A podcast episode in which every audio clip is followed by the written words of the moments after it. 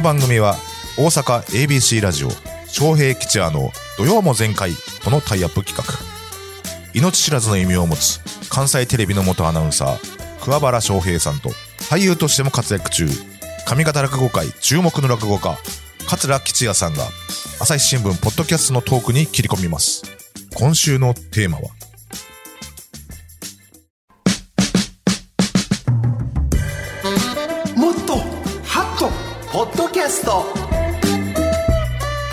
スの枠を超え毎日配信されている無料の音声番組朝日新聞ポッドキャスト。土曜も前回でもハッとするような朝日新聞ポッドキャスト話題のエピソードをこの時間に紹介していきます、はい。解説してくださるのは朝日新聞大阪本社編集局長補佐の塩谷雄一さんです。こんにちは、はい、こんにちは。よろしくお願いいしたします。さあ本日取り上げる朝日新聞ポッドキャスト、今週月曜日17日であの日から27年。うわテーマは阪神淡路大震災あの日のラジオ放送についてでございます、えー朝日新聞ポッドキャストで今週配信されたのが阪神淡路大震災発生当時神戸市にあるラジオ関西さんの音源でございます。我々ラジカン言うたりしますけどね、えー他にも、ポッドキャストでは、ラジオ関西のパーソナリティ、谷五郎さんを取材しております。はい。えー実は、そんなラジオ関西さんのご好意により、震災発生当時の音源をお借りしましたので、どのような状況だったのか、早速お聞きください。タイトルは、午前5時46分、突如、途切れた声、はい阪神大震災、ラジオが伝えたその瞬間です。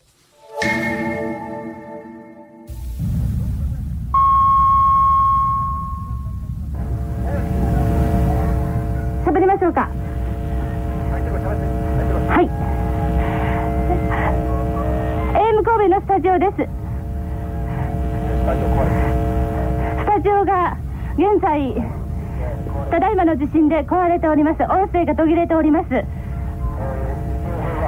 情報が入り次第お伝えいたします。こちらは AM 神戸558です。ただいまの地震のためオンエアが途絶えております情報が入り次第お伝えしてまいります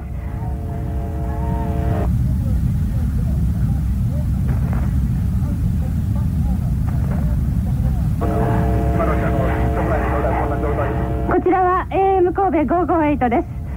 スタジオのものが全て倒れておりましてオンエアができにくい状態になっておりますが情報が入り次第お伝えしてまいります。どうぞ皆さんも落ち着いて火の元を点検なさってこちらは AM 神戸558です。ただいまの地震おー、ほんと生々しい。ねえ緊迫した声が、えー、だから女性のパーソナリティの方が、はいはで、あの、うっすら聞こえてたと思いますけど、横のディレクターさんというか、はい、が言ったことを、もう、それを伝えるという。伝えるというはい。それはもうほ我々が喋ってる時にものすごいあの揺れが来て、ね、スタジオのもの全部倒れてますって言ってましたね。そうですね。はい。あの日、翔平さんは、えー京都に。私は京都で次の日がロケということで親の家に泊まってました。そしたら朝京都だってものすごい揺れて、はい揺れて柱時計がドーンと落ちてきて、で慌ててテレビつけたら阪神間、家に電話したらまだその頃は。最初通じた電話が通じたよ、うんそしたらもうええらいことになってるって、はい大丈夫かってみんな、む息子も私も命は大丈夫。えっ、と、私は神戸市灘区木田町というところの得意福寿荘の3階に下宿してたもんでございますから。せや。えーまず関西では地震なんて起これへんと思ってましたから。みん。な思ってたんや。これ何があったんやろって、ほんでまだ真っ暗でございますし、はいはい。電気も消えてるし、僕はガラス窓バッと開けたらもうすぐガスの匂いがしたんで、ああそうか。かあ、これなんやろ地震かな。わからんけど、でもなんか危ないなと思うので、家を出て、で、バイク乗ろうと思ったけど、バイクのエンジンがかかれへんかって、焦って焦って。焦ってるから。ええ。でもまあ、その当日付き合ってたうちの嫁はんですけどね、うん、彼女のところへ行こうと思ったら、道がこう凸凹してある。うん。なっててなでもね、本当に暗いから、あの、状況が全くわからない。何が起こったのか。うん、6時前。えー塩谷さんはあの日は関西に？いや、私は遥か彼方の秋田市にいました。秋田支局。秋田支局員だったんですね。なんで、テレビをつけたら、阪神高速が倒れてたので、はい。で、前任地は、あの、西宮にある阪神支局だったので、すぐに、あの、じゃあ私現場行かせてください。はい。で、秋田空港から伊丹空港はい。行きまして、この辺からはちょっと翔平さんの体験と重なるんですけど、171、国道1715、全然動かない。こやね。ええ、で神戸総、神戸支局というところに行こうと思ってたんですけど、なかなかたどり着かないので、はい3、4時間経ってようやく西宮に来て、阪神支局に入って、その後、えー芦屋市役所や東灘の火事の現場などを取材しましたが、やっぱりガスの匂いと煙がすごかったですね。かったですね。あのもう、物が焼けた匂いとか、あの、埃といい、ね。ほんまにすごかった。すごかったですね。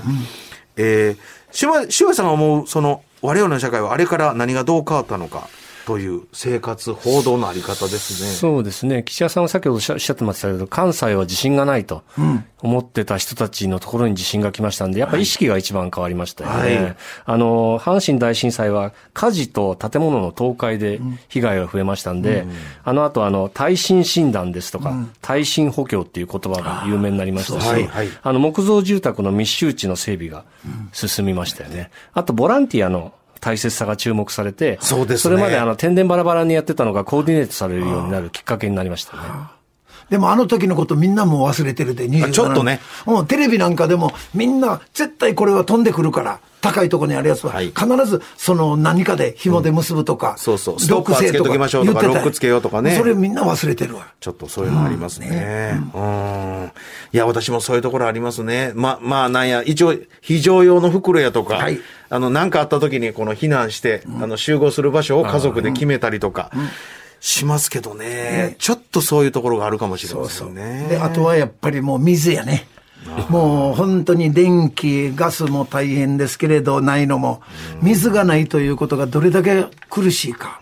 本当に水を常に置いておく20リットルぐらい入る。まあ10リットルでもいいわ。ポリタンクは常に用意しとかないかんと思います。はい。えー、周平さん、ポッドキャストではこの他にどのようなことを語ってますか？はい、あの、先ほどスタジオの緊迫した音声を聞いていただきましたけど、現場リポートの音声も残ってまして、ポッドキャストで紹介してます。あの、倒壊住宅の下敷きになった息子さんを、火事の日が迫ってきたので、助けられなかったという男性の話を聞いて、レポーターも、あの、スタジオの谷五郎さんも言葉を失っている状況などを聞くことができる。あと、高校生が参加してますので、今回のポッドキャストは、はい。あの、高校生が、あの、言葉の方が心に伝わってきますというふうに語ってまして、まあ、あの、災害時の情報源としてのラジオの役割の大切さみたいなのが伝わるようなポッドキャストだなと思いましたね。いや、もう、あの時本当に家の中にいるのは心配やし、いうので、次の日とかその次の日とか、みんな表で、ちょっと椅子出してとか、おで、あの、ラジオを表に出してずっとかけてね。で、その生活情報とか、あとはその何、あの、安否確認の情報、この人は大丈夫やっていうようなことをずーっと読み上げたりしてましたからね。もう名前をね、ずーっと ABC だってもう道場さんがもう本当に次から次一日やってやったもんね。やってましたね。はい。いや、だからラジオというのは災害に強いんやというのをね。確認しましたけどね。はい。えー、皆様ぜひ、朝日新聞ポッドキャストから、阪神大震災、ラジオが伝えたその瞬間、チェックしてみてください。聞き方は簡単でございます。お持ちのスマホ、パソコンから、朝日新聞ポッドキャスト、阪神淡路大震災で検索するだけ。もしくは、土曜も前回のツイッターで今日ご紹介したエピソードリンクしてますので、そちらからお聞きになることもできます。さらに私たちが喋った今日の放送内容は、来週金曜日17時、朝日新聞ポッドキャストの中で配信する予定です。こちらもチェックお願いします。そしてもう一つ、翔平さんが以前インタビューされた朝日新聞ポッドキャストが本日アップされてるという。そうでございますか。テーマが翔平さんのお父さんが書かれた従軍日記。従軍日記。ちょっと聞いてみましょう。はい。とある家屋の崩れへ到着した時、便意、便利の便に衣ですね。はい便意を着た品兵らしい30歳前後の男を発見。飛び込んだ私がその男を引きずり出してみれば、電線を持っているので敵の連絡係と見極めて、借り物の中隊長の拳銃の引き金を引いたが弾が出ない。横から奥田上等兵が一発撃てば、その白兵の頭部、左耳上部に命中。すっと鮮血が水の線を抜いたように流れてがっくりと死んだ。あら。もううちの親父のね、従軍日記。それが出てきてね、翔平さんがはい。うちの親父がまず引き金引いた弾が出なかった。で横で上等兵殿がそれを殺したと。生々しいです、もうそんなのが次から次書いたの。ねでもこのあの、うちの親父の従軍日記をはい8ヶ月間、水山でやったことによって、あ ABC ラジオでね。はい、2015年の民放連の賞を取りましたけれど、それだけ皆さん方も、そういう戦争というものすごいこのひどいこと、もう人間がどこまでやるねんというね、もうそういうことを知っていただいたということもあったと思いますけどね、はい。戦争は絶対やったらいかんという。ぜひ、ぜひチェックしてみてください。朝日新聞ポッドキャスト、桑原翔平で検索するだけでございますから。お願いしますはい。翔平さんのスマホでも聞けるんですよ。そうです。はい。本当にもうね。ぜひ聞いて皆さんよろしくお願いいたします。よろしくやねはいはい。朝日新聞はいろんなことやってます。すごいもんです。ほんまにもう、塩谷さん偉いな、この人。丸刈りやからつい我々と仲間かいな思うけれど、違うね。もう ABC 違うこの将来とないよ。別に丸刈りの人もみんなね。えそうかないろいろやってはるから。ま似たような髪の毛みんな仲間よ、俺。とやちゃんとかな。はい。はい。えー、朝日新聞大阪本社編集局長補佐、塩谷雄一さん、今日もありがとうございました。ありがとうございました。ありがとうございました。お聞きの皆さんもこのコーナーのご感想、取り上げてほしいテーマなどもお送りください。以上、もっとハット、ポッドキャストでした。昌平吉也の土曜も全開は毎週土曜午前10時から ABC ラジオ AM1008kHz FM93.3MHz で放送していますインターネットラジオラジコでも検索してみてください。